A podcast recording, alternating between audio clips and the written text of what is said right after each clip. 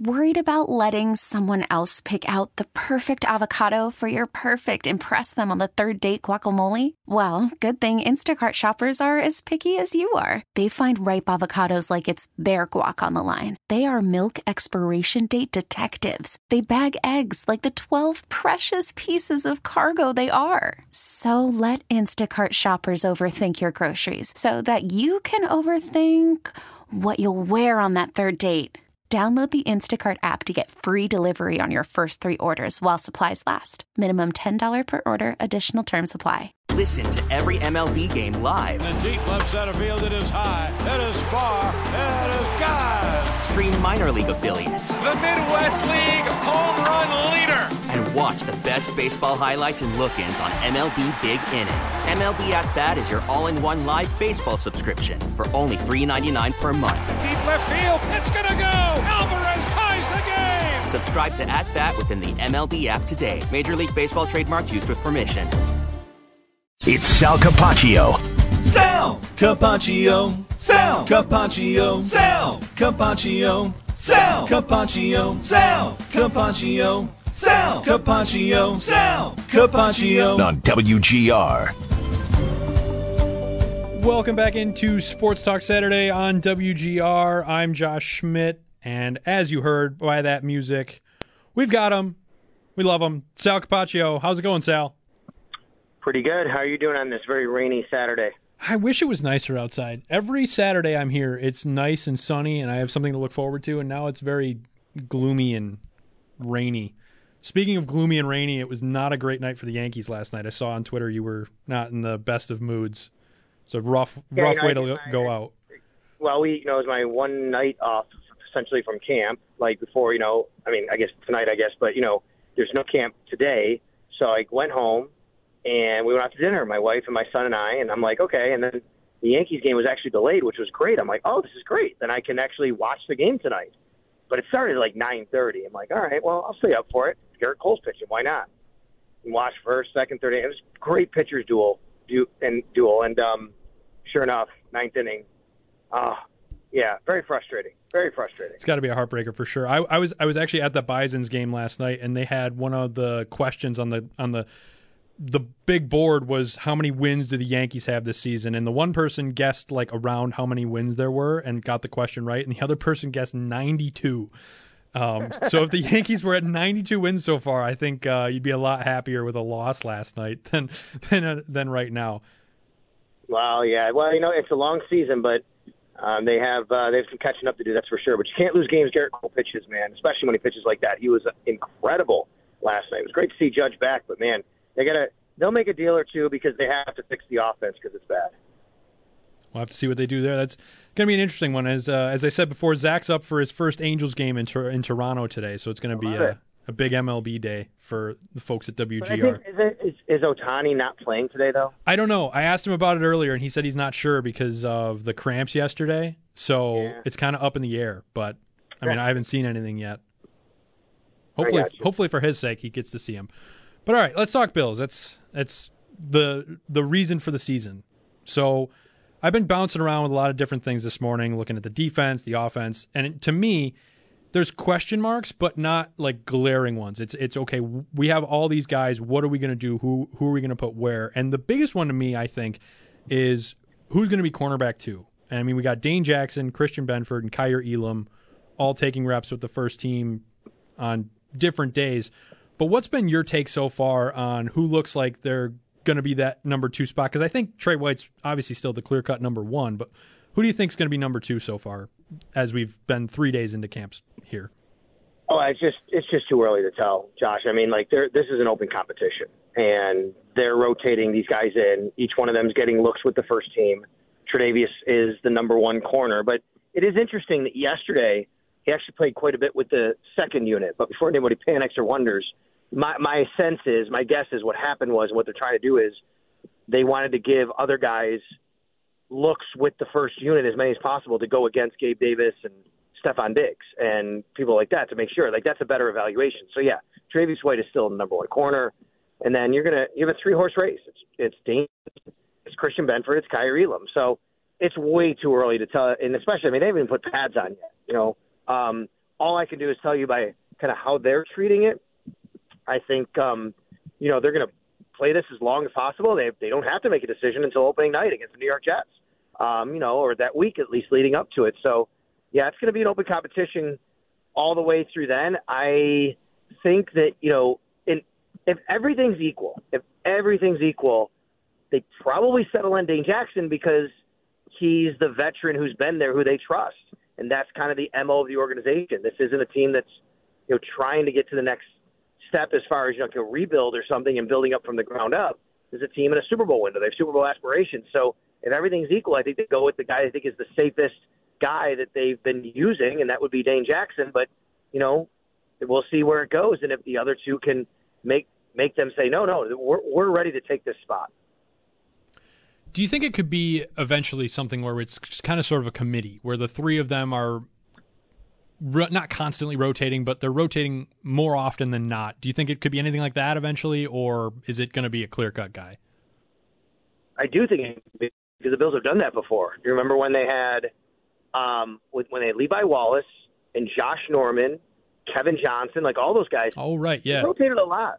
Yep. Right. Remember they, they they did that, and I wouldn't be surprised if we see that a series, two series.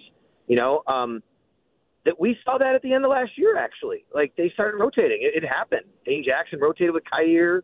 Um, Christian was out. You know, Benford towards the end of last year, but I, you know, Kaiir Elam was the one that had the interception in the playoff game against the Miami Dolphins that helped turn it.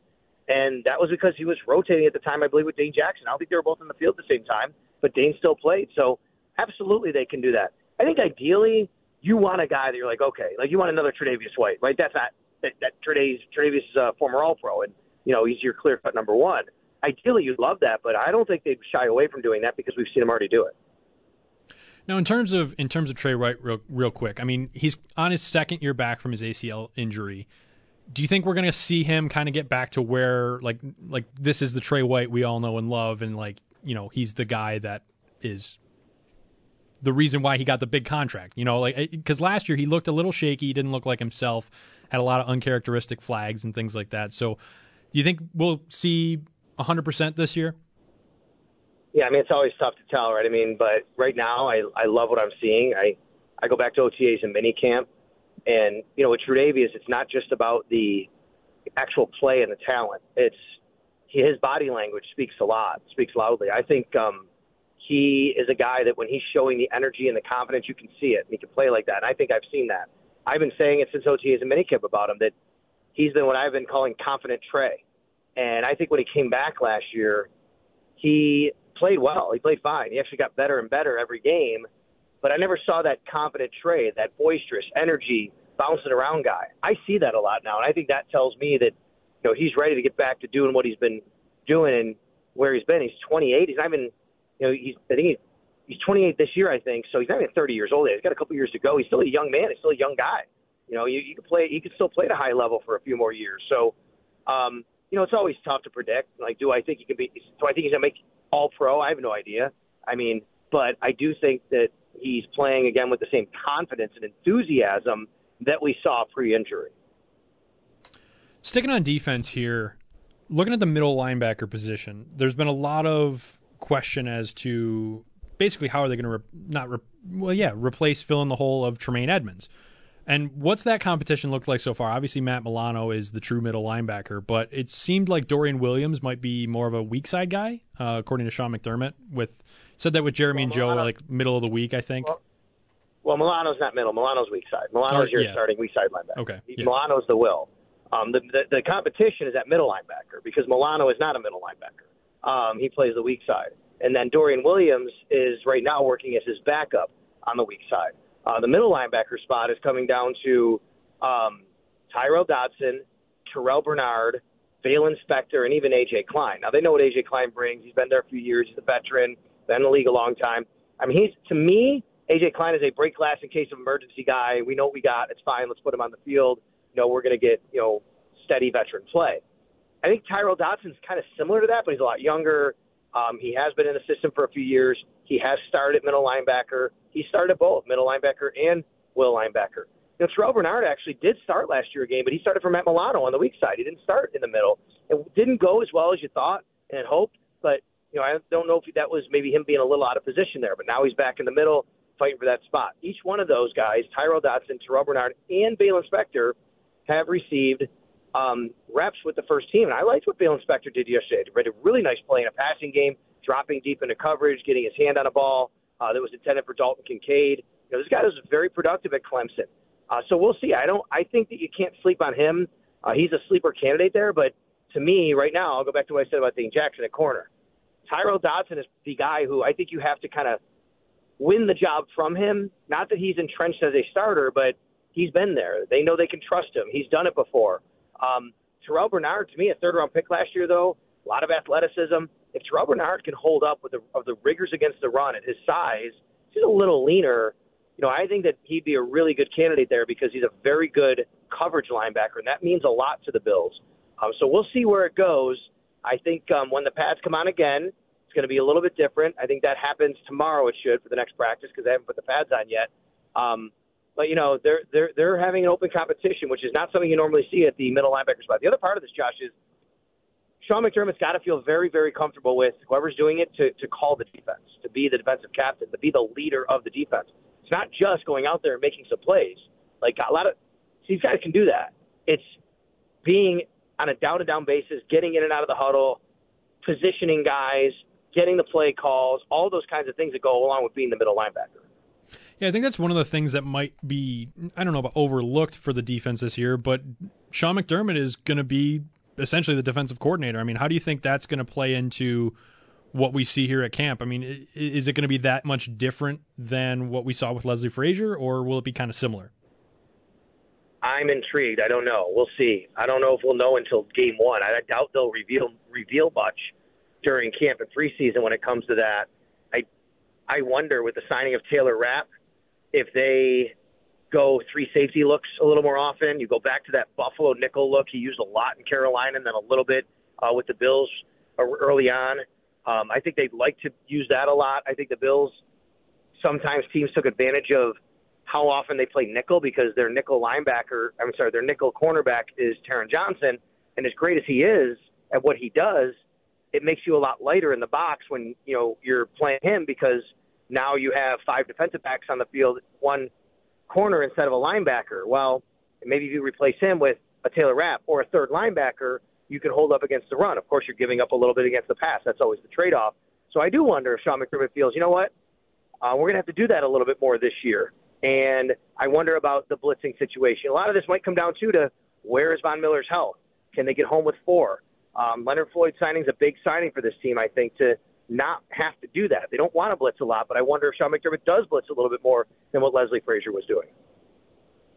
Switching gears to the offense here, my main interest on the offense has been just what are they going to do with all these wide receivers not named Stefon Diggs and Gabe Davis? I mean, they just signed Andy Isabella uh, a couple days ago, yesterday or a couple days ago, and I mean, what do you? What's your take so far on how it's looking for guys like Khalil Shakir or Deonte Harty in terms of like the kicking and punt returning position compared to what's their role going to be in the offense? Well, Isabella has bounced around a little bit. I, you know, as much as he was a name coming out, second round pick, he didn't really hit in Arizona. Went to Baltimore briefly, so I wouldn't really count him as any sort of competition right now unless he comes in and blows the doors off. To me, he's a back end of the roster body right now that is going to fight for a position. Maybe he'll be on the practice squad. But I do think it's interesting because what you said about the punt return spot, why Andy Isabella is important is he's really a slot receiver. And maybe it's an indication of they want a couple more bodies in the slot because they want to give more looks to Shakir and or Deonte Harty as a return man and take a little bit off their plate because they're going to be probably slot receivers. You even heard Sean McDermott and um, or Brandon Beane and uh, Ken Dorsey talk about you know Deonte Harty in the slot and how much you want to put on him. And I think it was um, Dorsey specifically talking about Harty and Shakir and those guys, or it was Matthew Smiley, excuse me, Matthew Smiley, their special teams coordinator, talking about uh, Harty and Shakir and vying for the punt return spot and seeing what happens there. So I do think it's all intertwined. Um, I think there's a lot of plans for Harty to be a real big part of the offense. But if you're going to use him a lot in punt returns and even kick returns, you probably have to scale that back just a little bit. So we'll see where that goes. I mean, the Nyheim Hines loss isn't a crippling loss for this organization, but it's certainly a big loss for how they want to design their roster and the fact that now they have to use guys who are probably going to be regular offensive players to be return men, and that's always something that now you're going to have to take in consideration. Looking at the rest of the offense, Dalton Kincaid has looked very, very smooth so far. He's looked very natural out there. What are your thoughts on kind of how it looks like? Maybe not how it looks like, but like Ken Dorsey's idea of that 12 man unit and how that's going to play into, you know, with Kincaid being the pass catching tight end that he is. Like, how how different is that going to make this offense look than last year's offense? Well, I think it'll look similar to like 2020 and even 2021 when Cole Beasley was a part of the offense.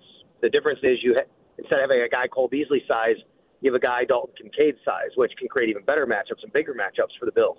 But I think it's going to look similar to that. Whereas remember in those years when Josh really had a guy he could just dump it down to right away, and if things weren't there, bam, right off the line of scrimmage, there's just hey, Cole runs three yards, stops, turns around, bam. That can be Dalton Kincaid. But Dalton Kincaid can also stretch the defense because if you're going to put a linebacker on him because he is a tight end, and you're thinking, okay, they might go with a run play here, so they you know go a little bit heavier uh, package on defense. Now he could take that linebacker down the field a little bit. He can be a bigger mismatch for him. So I do think it's going to matter. Now there's only one football, right? So you know you still have Stefon Diggs garnering over 100 targets, which is what you want, and well over that. Um, you know, Gabe Davis, a guy that they've talked about giving him easier passes, not having him have to do all the time be the deep threat guy and go down the field because you know his average depth of target is like number one in the league over the last few years, but that also makes it more challenging to complete passes, to throw the passes, to catch the passes when you're going down the field and it's further away from the quarterback, especially in Buffalo in colder weather and wet and snow and rain. Um, so yeah, I do think the addition of Dalton Kincaid is going to help and change the look of the offense, and I think it's going to change it more to go back to kind of what we saw when they had Cole Beasley having those easy catches for whether it's him or someone else to be incorporated more in the offense. Looking looking at um obviously there was a lot of stuff going on with Stefon Diggs in the offseason in terms of talk, but I saw your article from yesterday and it looks like they're like Allen and Diggs are clicking on all cylinders and it was another level yesterday. I mean talk about that a little bit like what was so different yesterday compared to the first couple days?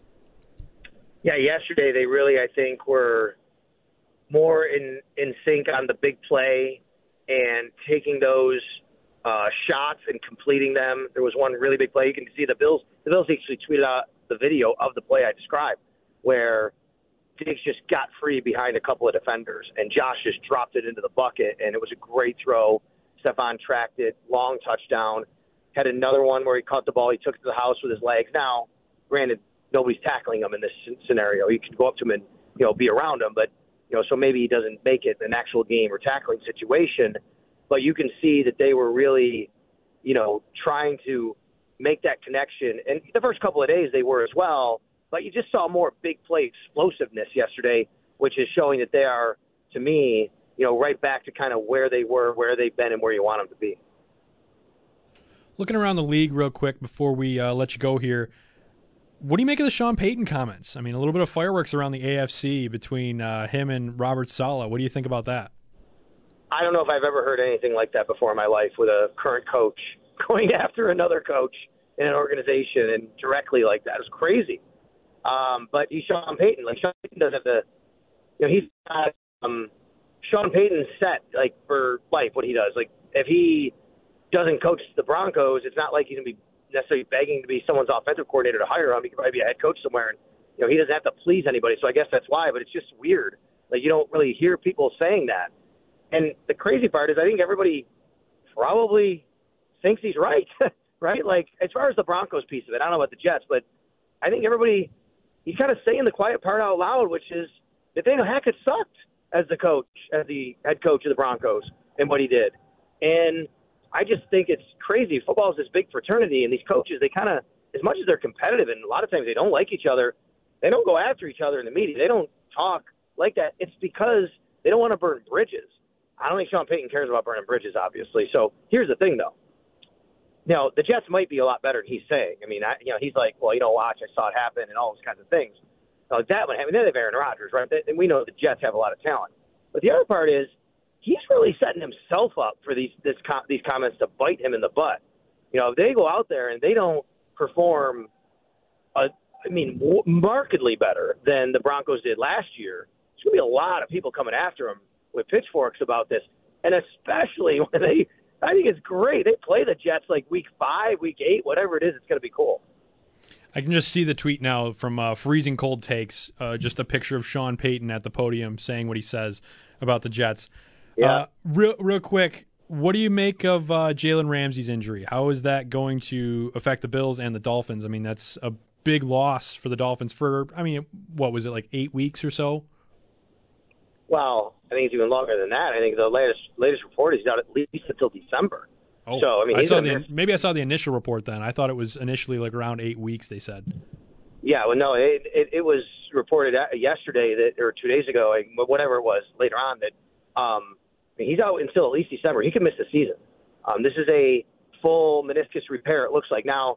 I guess they could change their mind and try to get him back a little bit earlier, but that would be a little bit risky as well. You could be risking further damage. It reminds me a lot of the Von Miller situation, Josh. Whereas remember when Von Miller got hurt, and initially it was okay, yeah, they're going to clean this up, and then Von's like, yeah, I'll be back in a few weeks, and then they go into surgery, and what happened? Von's like, they said, hey, we found a tear. They had to really, the ACL had to be re- repaired. I'm not saying that's going to happen with Jalen Ramsey, but it certainly could once they get in there. They got to do surgery, so we don't know anything until they actually do surgery. But it's a huge, huge blow for the um, uh, Miami Dolphins. Now, the thing that's the positive side of it for them is this happened very early in training camp. They will have a whole training camp, a whole preseason to adjust, to find personnel they like, to figure out how they want to play and deal without them.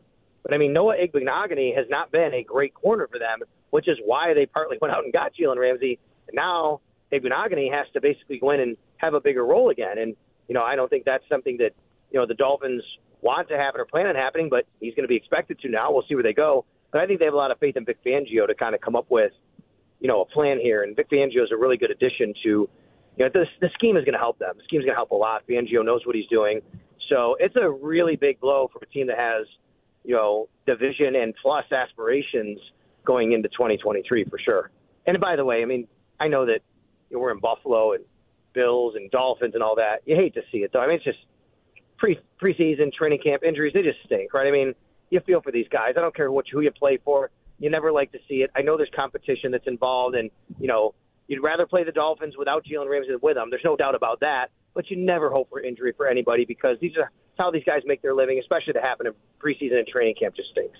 Yeah, it, it's it's always such a weird feeling when when a rival team's big player gets hurt because you're like, man, like yeah. that. You don't want that to happen, but at the same time, like now that it kind of not makes things easier for the Bills, but it's a big threat off the field. I mean, it's it's sure it makes things interesting, but big players rise up in big occasions. So we'll have to see if anybody kind of shines for them in training camp. Like you said, it they have a whole training camp to figure it out.